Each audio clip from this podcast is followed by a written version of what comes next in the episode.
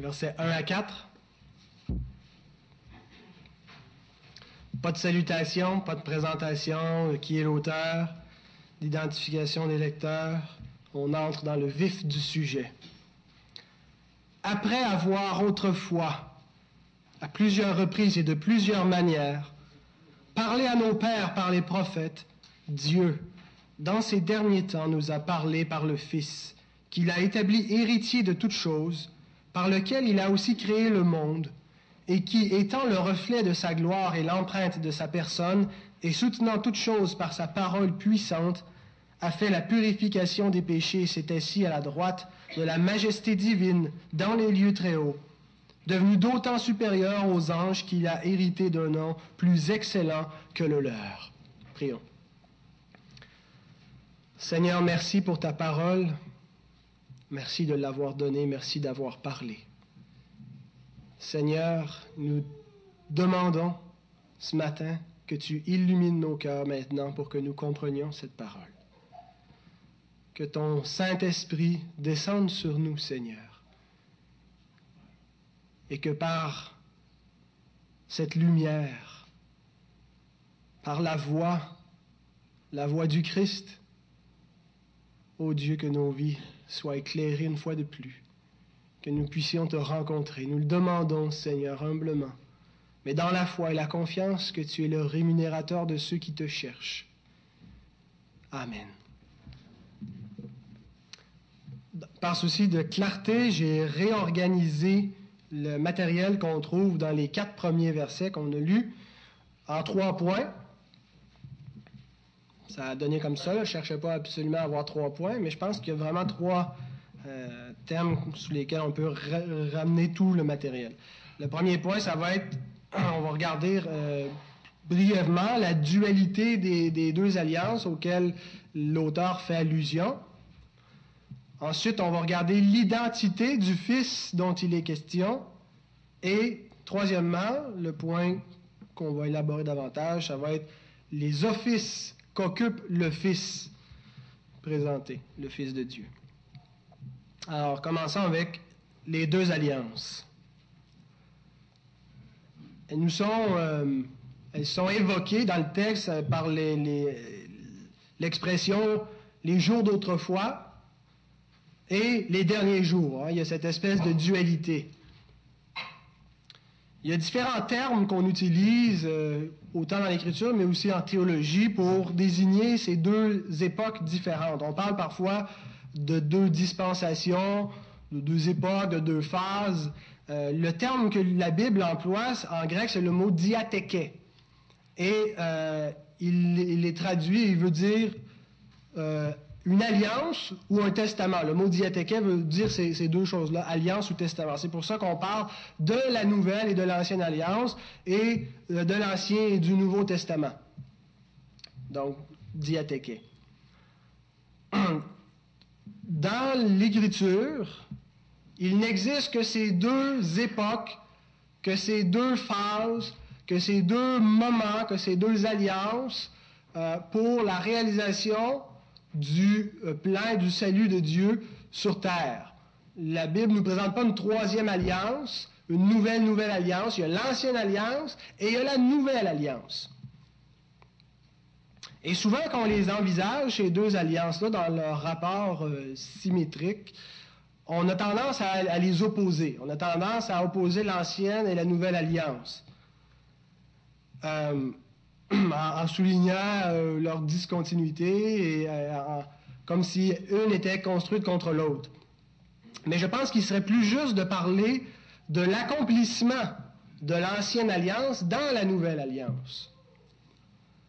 Par exemple, qu'est-ce qu'on veut dire par accomplissement? Euh, C'est que les croyants de l'ancienne alliance avaient reçu des promesses qui n'ont pas vu s'accomplir de leur vivant, mais qui se sont accomplis dans la Nouvelle Alliance. Et l'auteur de l'Épître nous dit au chapitre 11, le verset 40, que Dieu ayant en vue quelque chose de meilleur pour nous, afin qu'il ne parvinsse pas sans nous à la perfection.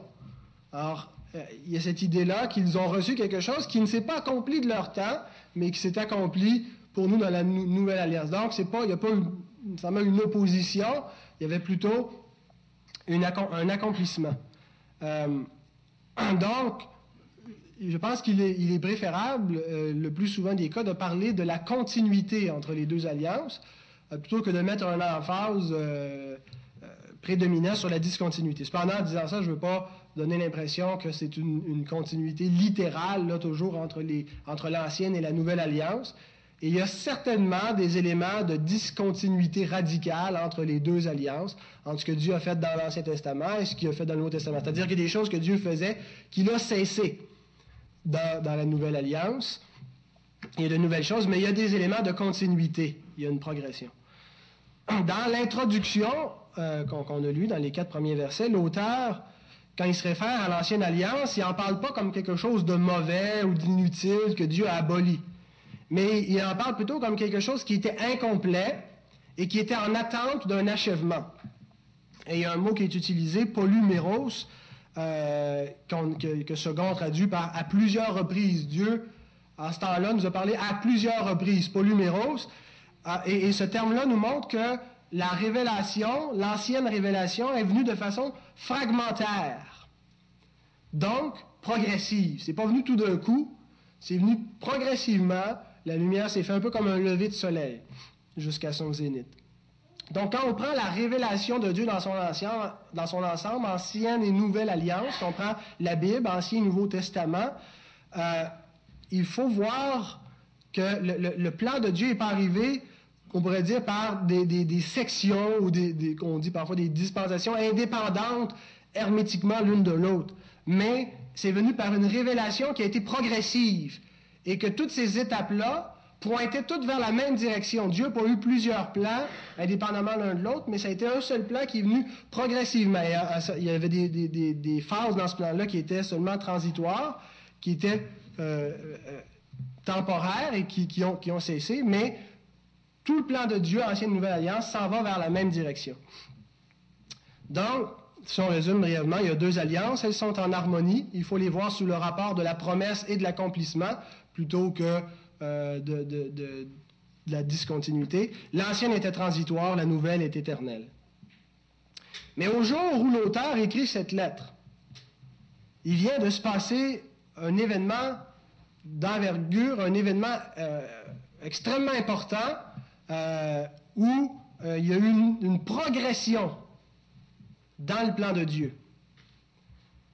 Alors, qu'est-ce qui a amené cette progression? Eh bien, c'est que le Fils de Dieu est venu inaugurer la nouvelle alliance.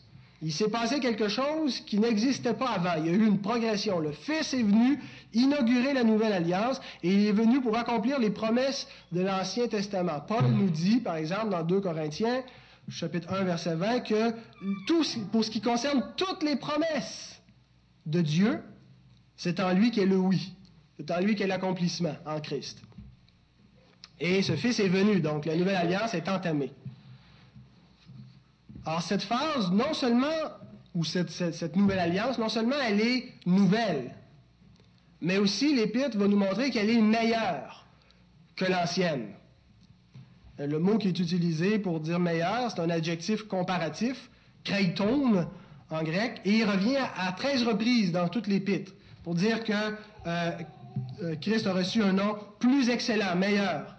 Euh, des choses meilleures, un prêtre supérieur, une espérance meilleure, une alliance plus excellente, un sanctuaire plus parfait, des sacrifices plus excellents, des biens meilleurs, une patrie meilleure, une meilleure résurrection, un privilège supérieur et un sang d'aspersion meilleur.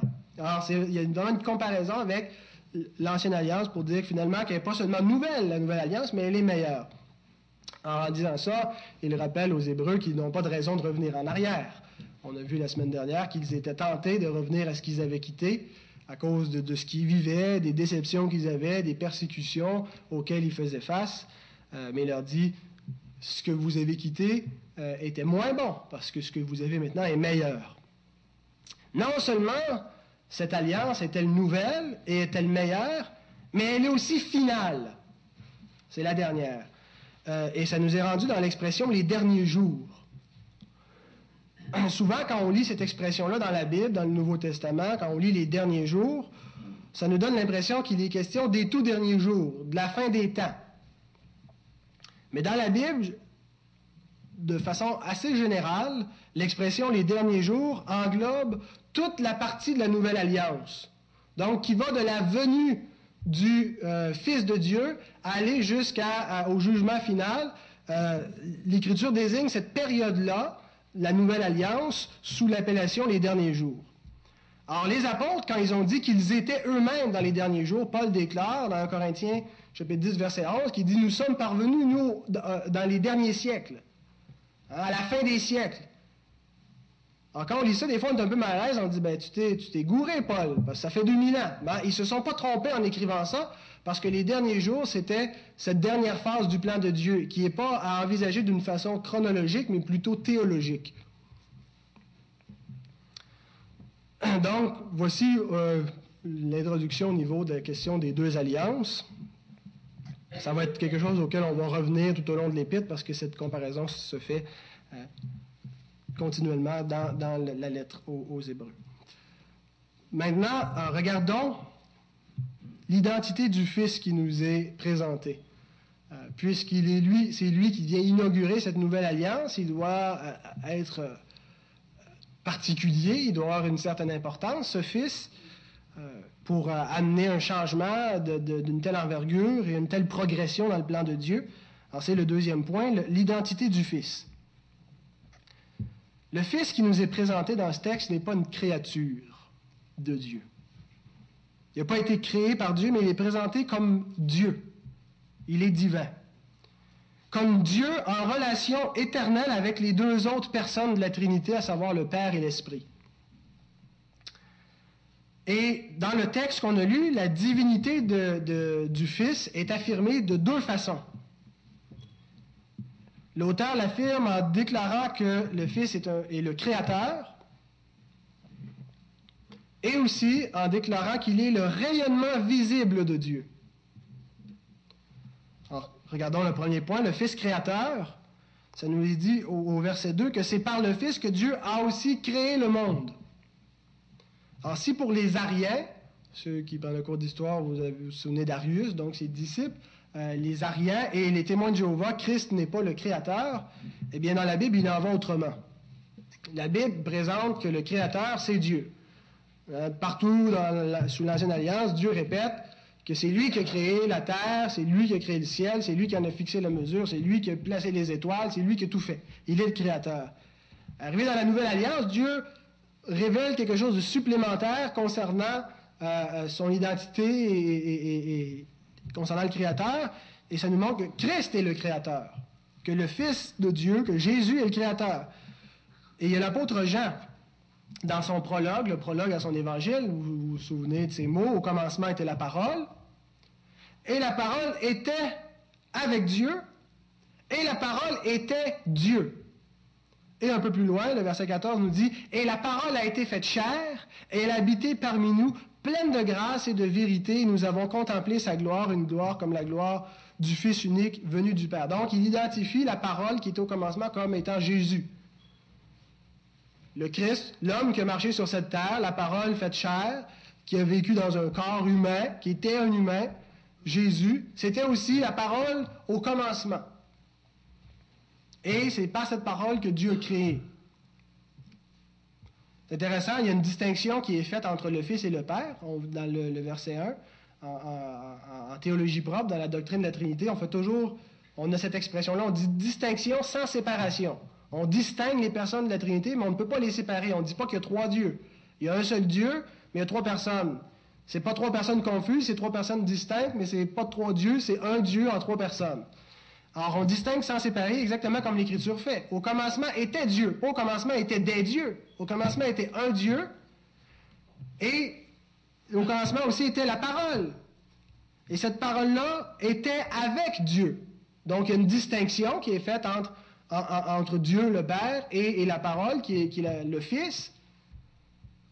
Et en même temps, on ne peut pas le séparer. Et la parole était Dieu. On ne peut pas dire c'est un autre Dieu, c'est un petit Dieu. Si vous regardez dans une traduction euh, qui est faite par les témoins de Jéhovah, c'était et la parole était un Dieu avec un minuscule, mais dans le texte original grec, c'est pas du tout ça qui est dit. Ça dit que la parole était avec Dieu et que la parole était Dieu. Donc il y a une distinction entre le Père et l'Esprit, mais il n'y a pas de séparation, il n'y a pas de Dieu, il y a un seul Dieu. Alors, si vous dites comment c'est possible, eh bien, euh, c'est au-delà de notre compréhension. Il faudrait être Dieu pour comprendre. C'est par la foi que nous tenons cela.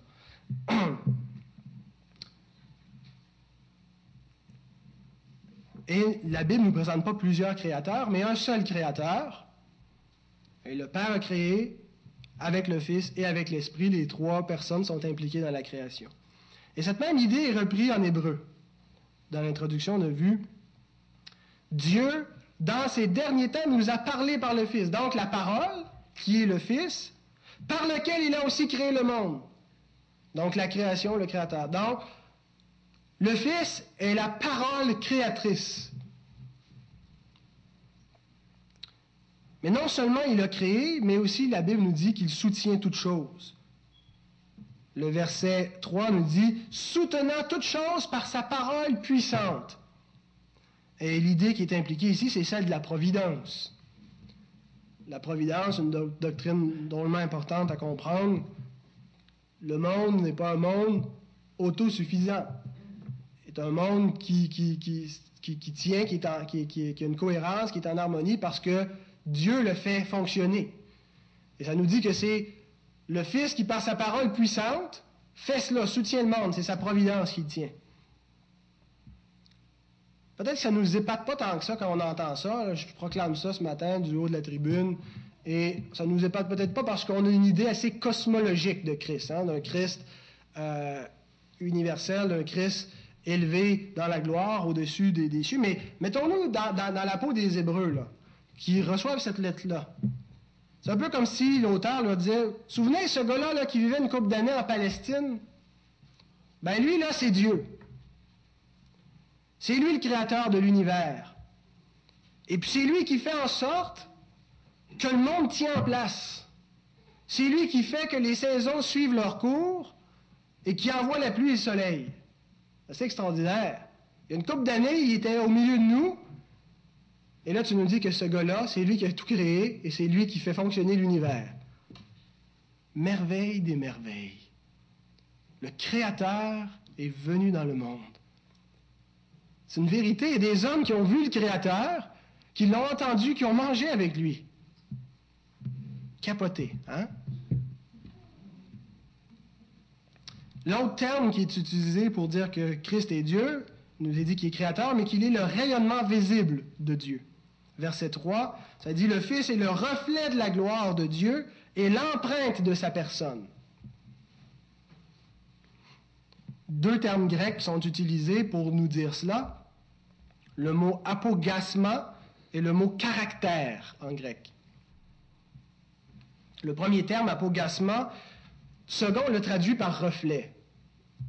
C'est pas une traduction que moi personnellement j'aime beaucoup parce que notre conception d'un reflet nous donne l'idée que la lumière n'émane pas directement de Christ, qu'elle émane d'une autre source, une source primaire, et que Christ fait seulement la refléter comme la, lune reflète la lumière du soleil. Hein.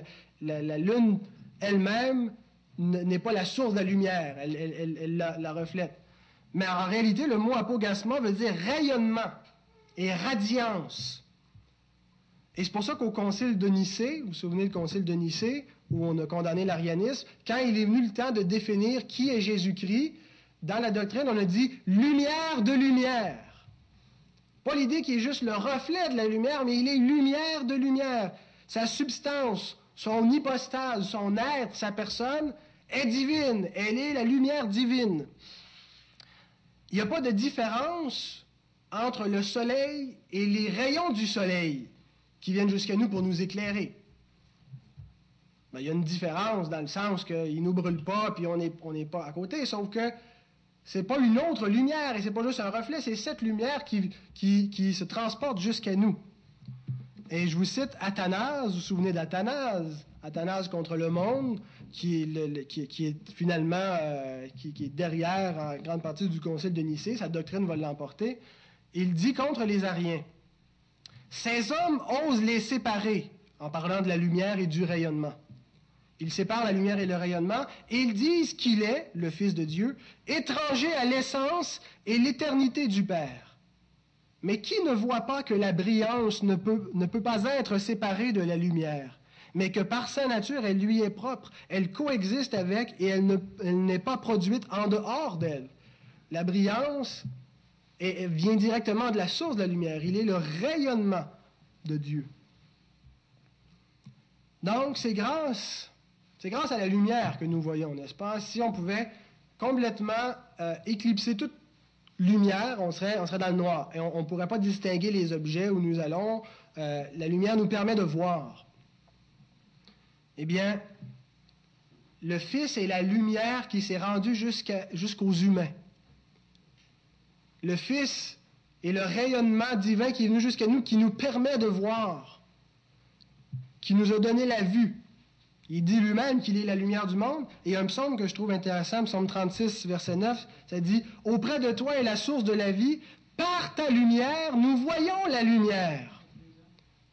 Psaume 36, verset 9. Par ta lumière, nous voyons la, lumière. Alors, on peut se demander s'il n'est même pas déjà question du Fils dans ce texte-là. Hein. par ta lumière, nous voyons la lumière, comme s'il si, euh, désigne le Fils en l'appelant la lumière déjà. Souvenez-vous du jour où vous avez entendu la voix du Christ par sa parole, qui est une lumière. Est-ce que votre vie n'a pas été complètement éclairée? C'est comme si la lumière s'est faite. Vous avez compris le monde dans lequel vous étiez. Vous avez compris le but de votre vie. La lumière vous a éclairé. Elle entre dans le monde et éclaire tout homme. Le jour où vous avez entendu sa voix. Et c'est intéressant, dans le prologue de Jean que je mentionnais plus tôt, les mêmes termes lumineux sont repris. En elle, dans la parole, était la vie. Et la vie était la lumière des hommes. La lumière, lui, dans les ténèbres, et les ténèbres ne l'ont point reçue. Il y eut un homme envoyé de Dieu, son nom était Jean. Il vint pour servir de témoin, pour rendre témoignage à la lumière, afin que tous crussent par lui. Il n'était pas la lumière, mais il parut pour rendre témoignage à la lumière. Cette lumière était la véritable lumière qui, en venant dans le monde, éclaire tout homme. Alors, comment on combine tous ces, termes? La lumière, la parole, le Fils. Or, il est la lumière qui vient jusqu'à nous, qui s'est rendu ses rayons. C'est le rayonnement visible de Dieu. Et le deuxième terme que j'ai dit, caractère, qui littéralement veut dire une effigie, une représentation exacte et officielle qu'il y avait sur une monnaie. Or, Christ est le, caractère et l'effigie qui manifeste Dieu parmi les hommes. L'exacte représentation divine parmi les hommes. Et ça nous dit, il est le caractère de l'hypostasis, de l'hypostase de Dieu, de la personne de Dieu. Et second traduit ça par l'empreinte de sa personne. Alors, Paul, si vous vous souvenez, j'ai prêché euh, il y a quelques semaines sur Colossiens, le chapitre 1. Alors, c'est les deux mêmes arguments que j'ai développés euh, plus, plus longuement, mais où Paul affirme la divinité du Fils de Dieu, la divinité de Christ, avec les deux mêmes arguments, disant qu'il est le Créateur et qu'il est euh, la manifestation visible de Dieu. Colossiens 1, 15 et 17. Il est l'image du Dieu invisible. Donc le Dieu qui est invisible, lui, il est la manifestation. Il nous permet de le voir. Le premier-né de toute la création, car en lui ont été créées toutes les choses qui sont dans les cieux et sur la terre, les visibles et les invisibles, trône, dignité, domination, autorité. Tout a été créé par lui et pour lui. Il est avant toute chose et toute chose subsiste en lui. Donc la divinité de Christ, affirmée par le fait qu'il est créateur et qu'il est la manifestation de Dieu.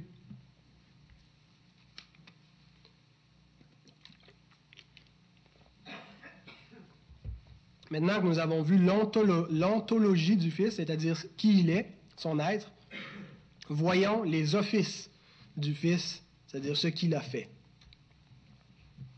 C'est le troisième point.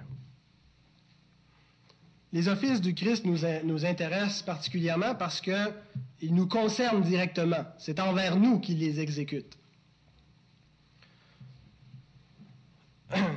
Les offices que le Fils de Dieu occupe tirent leur origine de l'Ancienne Alliance. On les retrouve dans l'Ancienne Alliance, auprès de l'Ancien Israël, dans, l'Ancien Testament.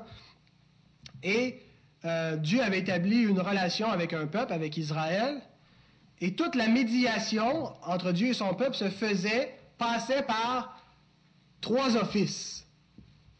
Par l'office prophétique où Dieu se révèle à son peuple, le prophète représente Dieu devant le peuple. L'office sacerdotal où euh, Dieu expie le péché de son peuple et tout ce qui est relatif au culte, à l'adoration. Et maintenant, l'office sacerdotal représente le peuple devant Dieu. Et l'office royal où le règne de Dieu s'établit. En ces offices, l'office de prophète, de prêtre et de roi ont été occupés par plusieurs hommes différents. Quand on lit l'Ancien Testament, on voit plusieurs prophètes, plusieurs sacrificateurs et plusieurs rois. Parfois, ça a été de mauvais médiateurs, ce qui a fait en sorte que la relation entre Dieu et son peuple s'est détériorée. Il y a eu de graves conséquences à cause que les médiateurs étaient, euh, des, hommes imparfaits et parfois leur, leur péché a eu de graves conséquences. Aucun homme n'a occupé les trois offices à la fois. Et parce que ces hommes mouraient, il fallait les remplacer. Il fallait qu'il y ait quelqu'un d'autre pour occuper ces offices de médiation entre Dieu et son, peuple. Mais ces offices-là, dans l'Ancienne Alliance, n'avaient pas pour but, euh, c'était pas une fin en soi. Les offices de l'Ancienne Alliance préfiguraient le vrai Israël de Dieu, son Fils. Il y a, des versets qui nous montrent où, Dieu dit euh, Laisse partir mon fils d'Égypte, mon premier-né. Euh, et mais ça, c'est repris pour Christ par un des petits prophètes et c'est cité par Matthieu. Euh, hors d'Égypte, j'ai appelé mon fils. Et il dit cette prophétie s'accomplit quand Jésus sort de l'Égypte. Alors, le vrai Israël, et Jésus, le Nouveau Testament nous montre où il récapitule toute l'histoire d'Israël en sa personne. Alors, toute cette ancienne alliance avait pour but de préfigurer ce que Dieu allait faire. Le vrai Israël. Donc, ce n'était pas une fin en soi, a Dieu n'a aucune intention de retourner à cela.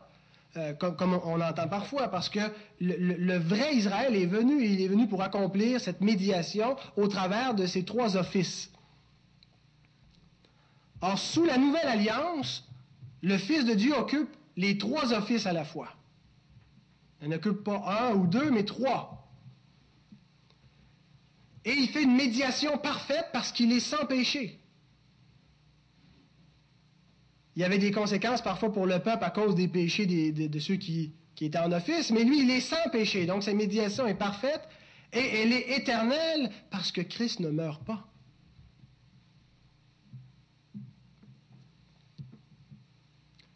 C'est pour ça que l'auteur nous dit dans, au chapitre 9, verset 15, que Christ est le médiateur d'une nouvelle alliance. Il fait la médiation, et comment il fait cette médiation? C'est par ses offices. Et c'est un, point qu'on va développer plus loin, euh, mais qui, qui, est extrêmement important qu'on comprenne maintenant, c'est en tant qu'homme que Christ occupe ces offices-là. Ça prenait un de nos semblables. Et c'est en tant qu'homme aussi qu'il est éternel et qu'il ne meurt plus.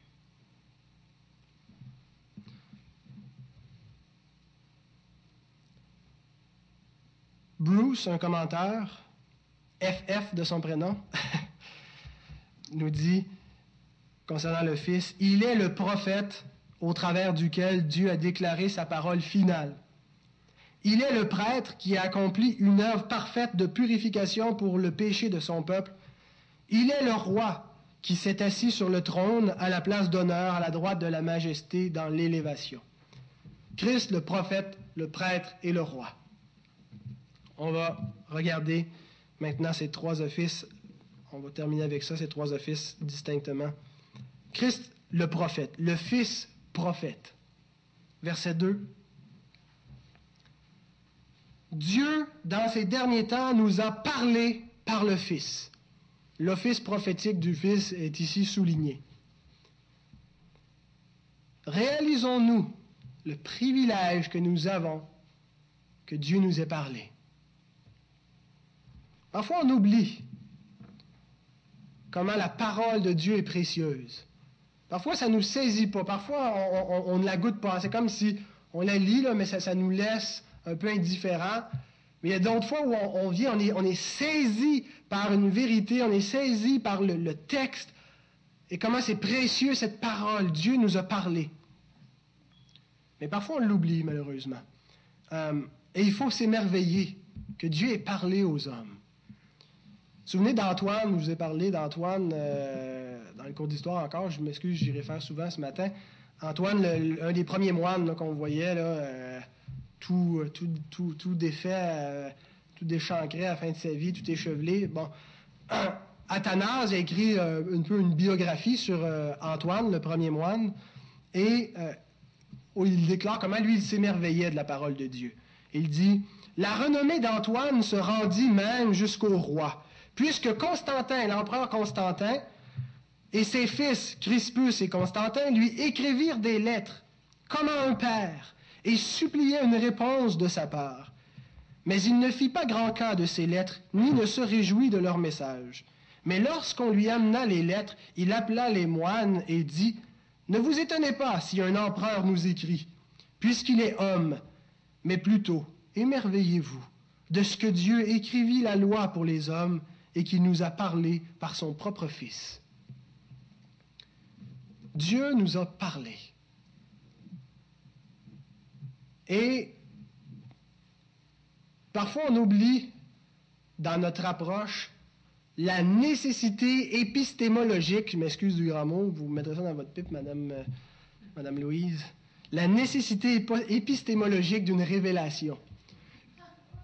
Une L'épistémologie, c'est euh, la science de, connaître. Comment est-ce qu'on sait?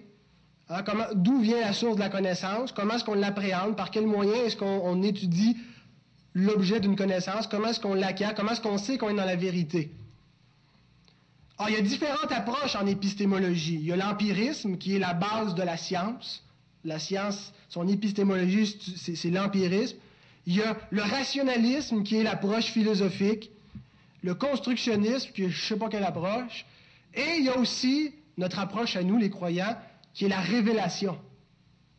Ce qu'on sait, on le sait pas parce qu'on l'a déduit de quelque chose, pas parce qu'on l'a inventé, pas parce que ça nous vient d'une tradition, pas parce que c'est une croyance populaire, pas parce que ça fait notre affaire, parce que Dieu l'a révélé. La vérité a été révélée. D'où la, nécessité épistémologique d'une révélation pour connaître la vérité, parce que toutes ces autres formes d'épistémologie ne mènent pas à la vérité. Mais la révélation de Dieu mène à la vérité, au sens absolu. Alors c'est par le Fils que Dieu s'est révélé. Et même dans l'Ancienne Alliance, c'était l'Esprit de Christ qui euh, nous dit Pierre, qui, était auprès de ces hommes pour, pour prophétiser, pour écrire la parole du Seigneur. Il est la parole de Dieu. C'est par le Fils qu'il a parlé. Donc, Christ est la manifestation perceptible de ce qu'on peut connaître de Dieu. Il est la révélation divine. Jean dit, personne n'a jamais vu Dieu, mais le Fils unique qui est dans le sein du Père est celui qui l'a fait connaître. Il l'a révélé.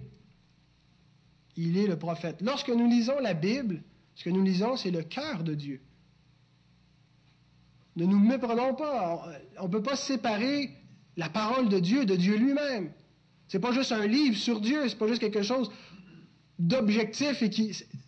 C'est la parole de Dieu lui-même, ça vient de lui. On lit son cœur. Ce qu'il est, quand, quand on rencontre Dieu, on le rencontre aussi au travers de sa parole. Quand on entend un message, si le message est biblique, eh bien, c'est la parole de Dieu qui nous lit. C'est pour ça qu'il y a une autorité. Ce n'est pas le charisme du prédicateur, c'est pas son éloquence, c'est rien de cela qui fait l'autorité d'un message, c'est parce que c'est Dieu qui parle et on le rencontre sur la base de sa révélation. Et cette révélation est venue en son Fils. Donc, toute la Bible, toute cette révélation-là, Ancienne Nouvelle Alliance, elle est christocentrique, centrée sur la personne du Christ. Christ est la clé de l'interprétation des Écritures. C'est pour ça que les Juifs ne comprennent pas l'Écriture, nous dit Paul. Parce que quand ils lisent l'Ancien Testament, il y a un voile sur leur cœur. Mais c'est quand on se tourne vers le Seigneur que le voile est ôté. Christ est la clé de la connaissance. En lui sont cachés tous les trésors de la connaissance, Colossiens 2, 3. Littéralement, Hébreu nous dit, le texte qu'on a devant nous, que Dieu nous a parlé en Fils. Ça ne dit pas en son Fils, mais il nous a parlé en fils. Et le mot, euh, le, verbe parler est conjugué à l'aoriste. Et tous les commentateurs s'entendent pour dire que cette conjugaison-là nous montre que c'était la parole finale de Dieu. Dieu nous a parlé une dernière fois. C'était sa parole finale, c'est un aoriste. En théologie, on parle, j'ai un autre beau terme, de cessationnisme. Vous ne le trouverez pas dans un dictionnaire, celui-là, Mme Louise, vous allez le trouver dans un dictionnaire de théologie. Ah, le cessationnisme, qu'est-ce que ça veut dire? C'est la doctrine qui affirme que le processus de révélation a cessé. Le cessationnisme. Pourquoi est-ce qu'il a cessé? Parce que tout ce que Dieu voulait révéler, il l'a révélé une fois pour toutes. Jude, verset 3. La foi a été transmise au sein une fois pour toutes. C'était final. La dernière fois que Dieu a parlé. Alors, avec une révélation finale, celle que le Fils a apportée, le point final à la, révélation, au plan de Dieu, la dernière progression, il y a deux dangers quand on se trouve devant une révélation finale. Le premier danger, eh bien, c'est de ne pas se rendre compte que Dieu a progressé et qu'il a dit autre chose, et c'est de faire comme les Juifs, de rester en arrière. C'est exactement ce qui leur est arrivé. Ils n'ont pas vu que Dieu avait parlé une, fois de plus et ils n'ont pas compris et ils ne sont pas entrés dans, euh, dans ses promesses. Mais l'autre danger, quand on a une parole finale, c'est l'inverse. C'est d'ajouter à cette parole. Et euh, le catholicisme, au cours de son histoire, a fait ça beaucoup, en ajoutant par de nouveaux décrets, par des conciles, par euh, l'autorité du pape en, parlant ex cathedra. Alors, on a ajouté à une parole qui était dite comme finale, où il n'y avait rien à y ajouter. Et aussi des gens qui prétendent à de nouvelles révélations. Aujourd'hui, tout le mouvement de, prophétie qui prétend qu'il y a de nouvelles révélations contredit le fait que la parole de Dieu est venue une fois pour toutes. C'était la dernière fois où Dieu a parlé. Donc, quand on dit que Dieu nous parle aujourd'hui, ce qu'on veut dire par là, c'est qu'il illumine à nos cœurs et à nos yeux sa propre parole, mais il ne révèle pas de nouvelles choses. Donc, Christ est le prophète, il vient donner le mot final, il est la parole de Dieu incarnée, il est la parole eschatologique de Dieu, la dernière parole. Mais le Fils est aussi le sacrificateur. Si c'est par le Fils qu'on connaît la vérité, qu'on peut savoir qui est Dieu, c'est aussi par le Fils qu'on peut s'approcher de Dieu. Dieu s'approche de nous par le Fils en, prophète, mais on peut s'approcher de Dieu par le Fils parce qu'il est médiateur. Et ça nous est dit, euh, cet office est représenté au, euh, au verset 3 en disant, Il a fait la purification des péchés. Ce terme va être grandement développé tout au long de l'épître aux Hébreux. Et c'est un thème extrêmement précieux pour nous parce qu'il est au cœur de l'Évangile. L'expiation de nos péchés, c'est central à la doctrine de l'Évangile. Et quand on, comprend bien l'œuvre du Fils dans, sa, médiation comme grand prêtre, on comprend que sa médiation est aussi nécessaire que unique. Nécessaire parce que quiconque nie le Fils n'a pas le Père non plus. Quiconque confesse le Fils a aussi le Père. 1 Jean 2, 23. Ça prend absolument le Fils pour aller à Dieu. Bouddha ne sert à rien, Mahomet ne sert à rien, Moïse ne sert à rien.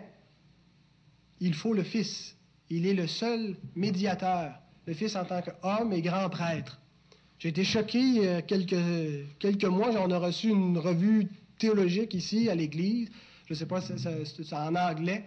Et puis un des, théologiens qui arrivait là-dedans disant que les prières et l'adoration des musulmans allait au même Dieu que le nôtre.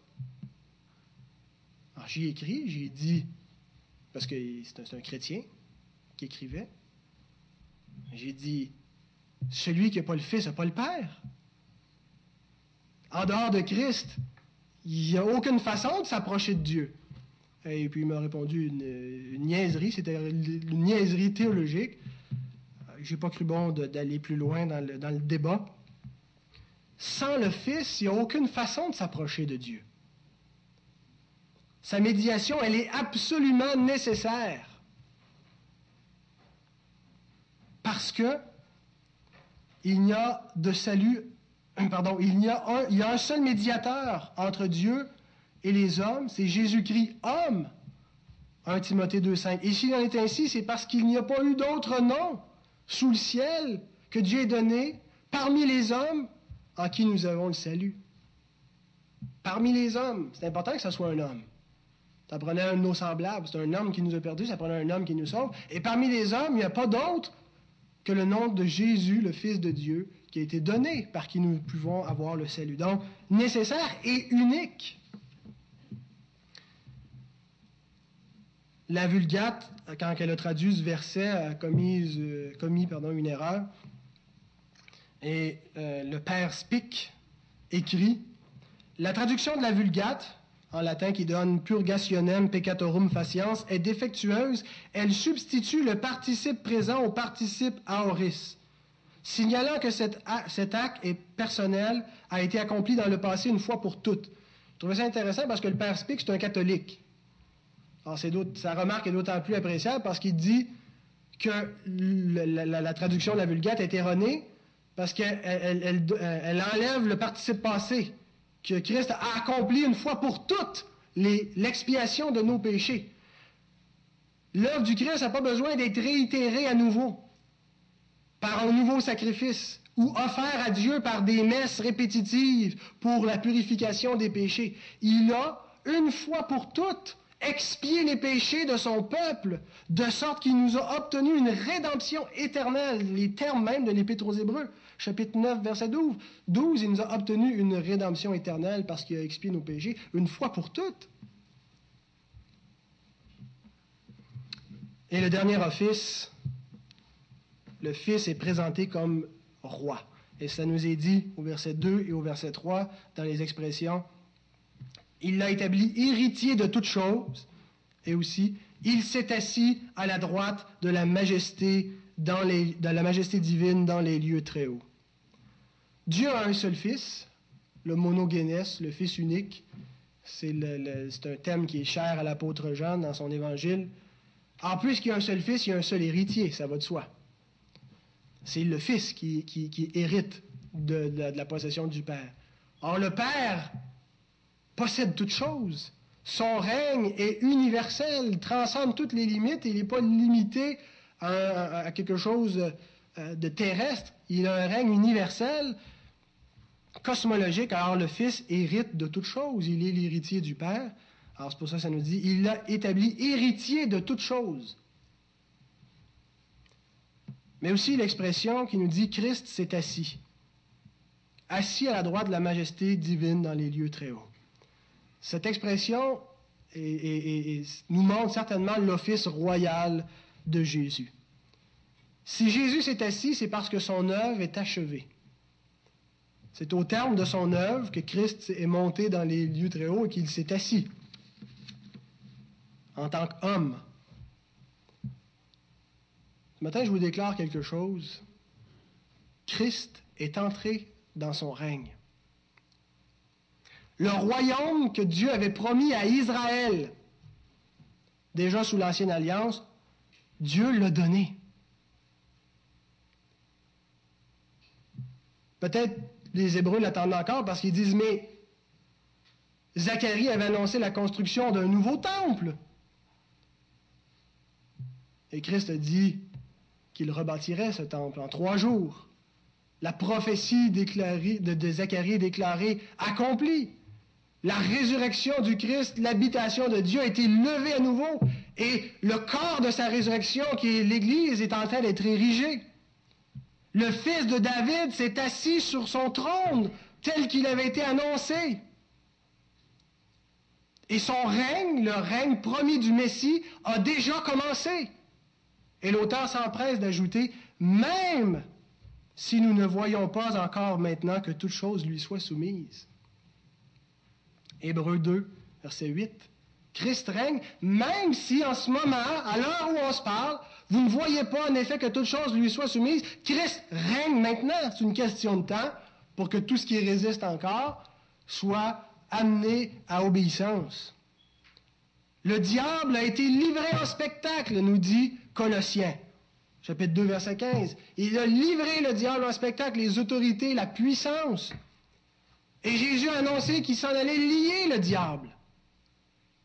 Marc 3, 26 et 27. Il déclare cela. Il dit, on ne peut pas entrer dans la maison d'un homme fort. La maison, le prince de ce monde, c'était son royaume sur terre, le royaume de ténèbres. Mais dit, j'entre dans la maison de cet homme fort pour le lier. Comment l'a-t-il lié? Par la croix du calvaire. De sorte que le diable ne peut plus séduire les nations comme il le faisait jadis sous l'ancienne alliance. Quand on lit l'Apocalypse, chapitre 20, que ça nous parle que le diable sera lié, le but de, cet enchaînement nous est immédiatement précisé. C'est afin qu'il ne puisse plus séduire les nations. Parce que ça nous dit au préalable qu'il séduisait les nations. Et Dieu nous montre aussi, dans, le livre des Actes, que jadis, Dieu a laissé toutes les nations suivre leur propre voie. Alors, leur propre voie, c'était les voies, des voies des ténèbres. Le diable les séduisait comme il le voulait. Mais arrivé sous la, nouvelle alliance, parce que Christ a accompli son œuvre, et parce qu'il a lié la puissance du diable, la porte du salut a été ouverte aux nations. Les apôtres le proclament en disant que, Dieu a ouvert la porte de la foi aux, nations. Et, et, Paul insiste là-dessus dans l'Épître aux Éphésiens pour dire que des deux Dieu n'en a fait qu'un. Vous étiez autrefois des étrangers, des gens du dehors, étrangers à la promesse et aux alliances. Mais maintenant, vous êtes des concitoyens des saints, gens de la maison de Dieu. Vous n'êtes plus des étrangers. Pourquoi? Parce que Dieu a séparé, a, jeté à terre ce mur de séparation et il vous a rapprochés. Il n'a fait qu'un seul peuple. Les nations ne sont plus dans les ténèbres comme elles l'étaient.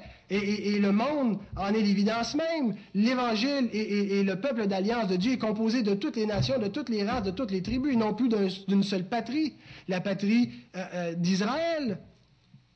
Tout ça parce que Christ règne en ce moment même où on se parle. Mais malheureusement, les attentes de beaucoup de Juifs étaient différentes et réduisaient les promesses de Dieu à autre chose. Ils attendaient de sa promesse un règne terrestre et un royaume millénaire. Mais Dieu accomplit bien plus. La promesse de Dieu accomplit bien plus qu'un règne terrestre. Elle a donné un règne céleste qui n'est pas limité par les limites du monde. Et bien plus long qu'un règne millénaire, mais un règne éternel.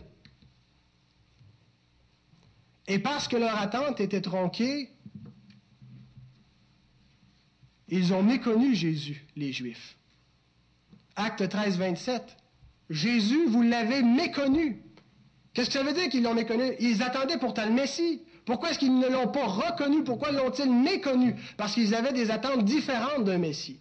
Ils s'attendaient à avoir un Messie politique, ils s'attendaient à voir les Romains écrasés. Ils n'avaient pas prévu que le vrai ennemi, c'était le diable et le péché, et que Dieu avait accompli ce règne en son Fils. Alors, parmi les Hébreux, il y avait aussi certains qui étaient confus. Et j'en ai parlé la semaine dernière en disant que leur attente, hein, ils s'attendaient aussi à voir le royaume terrestre arriver, qui n'arrivait pas. Alors l'auteur leur écrit une lettre pour les éclairer et pour les affermir dans leur attente, pour leur montrer ce qu'ils doivent attendre. Et dans cette lettre, il leur montre que le règne de Christ n'est pas quelque chose à venir, n'est pas quelque chose de lointain, mais il leur dit qu'il est déjà arrivé le règne de Christ. Au chapitre 2, les versets 8 et 9. Il dit, nous le voyons couronné de gloire et d'éclat, le Fils de Dieu. Si on le voit couronné de gloire et d'éclat, c'est parce qu'il règne. Il leur montre aussi que la patrie, le royaume qu'ils doivent attendre n'est pas quelque chose de terrestre, mais de céleste. Chapitre 11, versets 13 et 16, il parle de ceux qui attendaient la patrie dans l'Ancien Testament. C'était une patrie céleste qu'ils souhaitaient, et non pas un, règne terrestre. Et il dit, Dieu leur a préparé cette patrie. Et il ajoute après ça au chapitre 13, verset 14, de même nous ici, nous n'avons pas ici de cité permanente, mais la cité que Dieu nous a préparée est une cité céleste et celle que nous attendons. Jésus lui-même a déclaré à, Pilate en disant, mon royaume n'est pas de ce monde, mais c'est un royaume céleste. Or, l'auteur veut montrer aux Hébreux chrétiens que ce qu'ils attendent, l'accomplissement des promesses de Dieu, ce royaume messianique, il leur dit c'est accompli. Pas comme vous le pensiez. Pas tel que vos rabbins vous l'avaient défini jadis, mais d'une manière encore plus grande que ce que vous aviez pensé. Vous limitiez le règne de Dieu à quelque chose de terrestre. Dieu en a fait un royaume céleste et éternel. Il dit, vous le verrez bientôt. Vous ne voyez pas maintenant que toute chose lui soit soumise. Vous ne réalisez pas maintenant que Christ règne, mais bientôt vous le verrez. Christ s'est assis à la droite de la majesté divine, et au moment où on se parle, Christ règne. Et il n'est pas question de diminuer son règne à quelque chose d'inférieur à cela. Christ règne, son règne est accompli.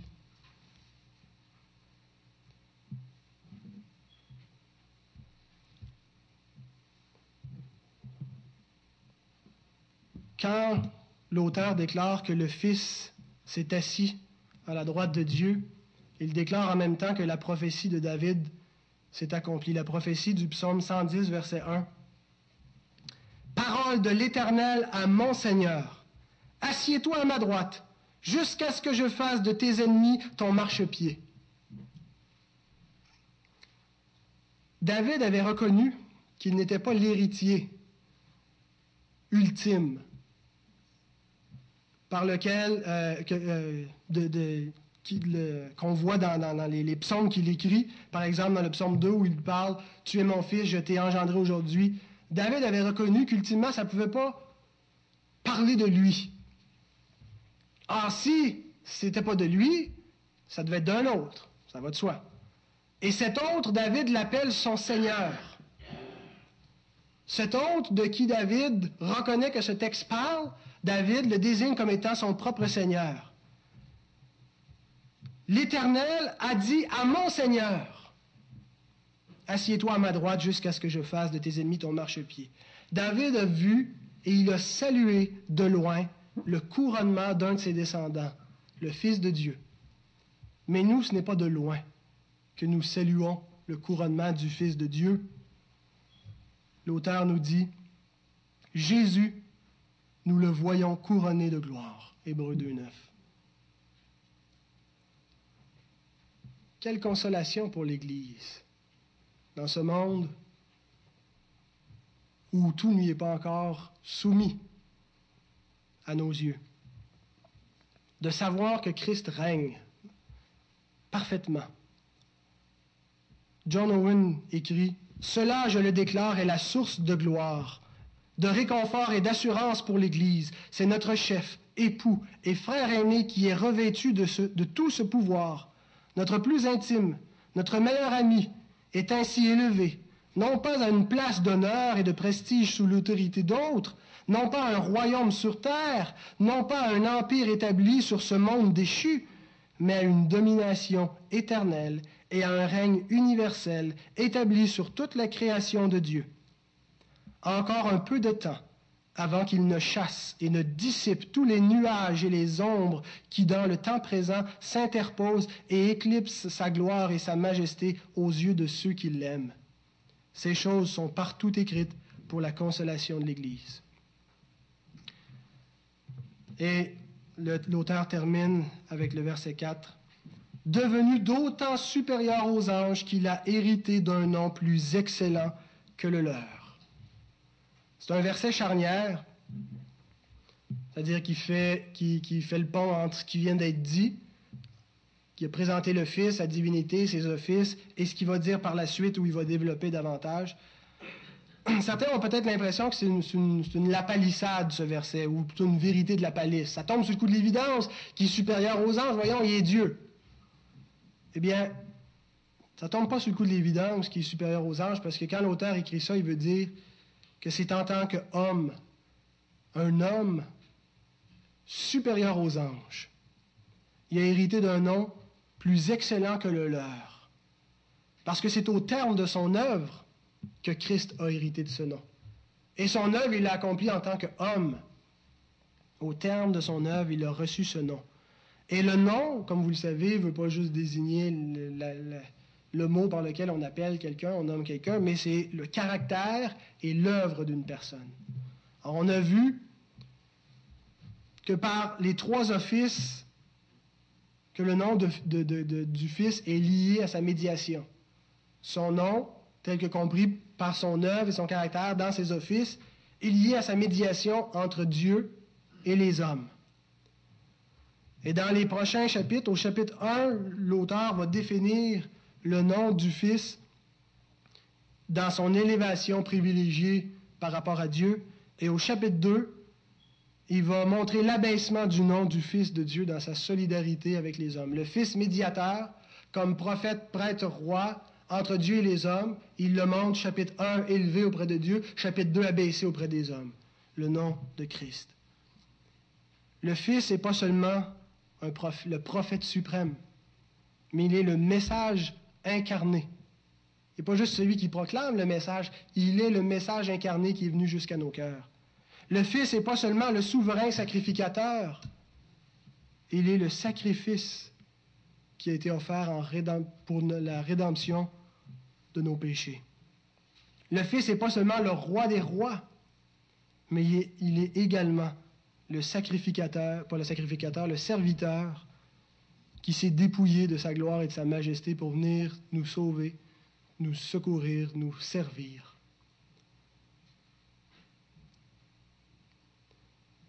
Tel est son nom. Et il n'en est aucun plus beau, aucun que mon cœur préfère.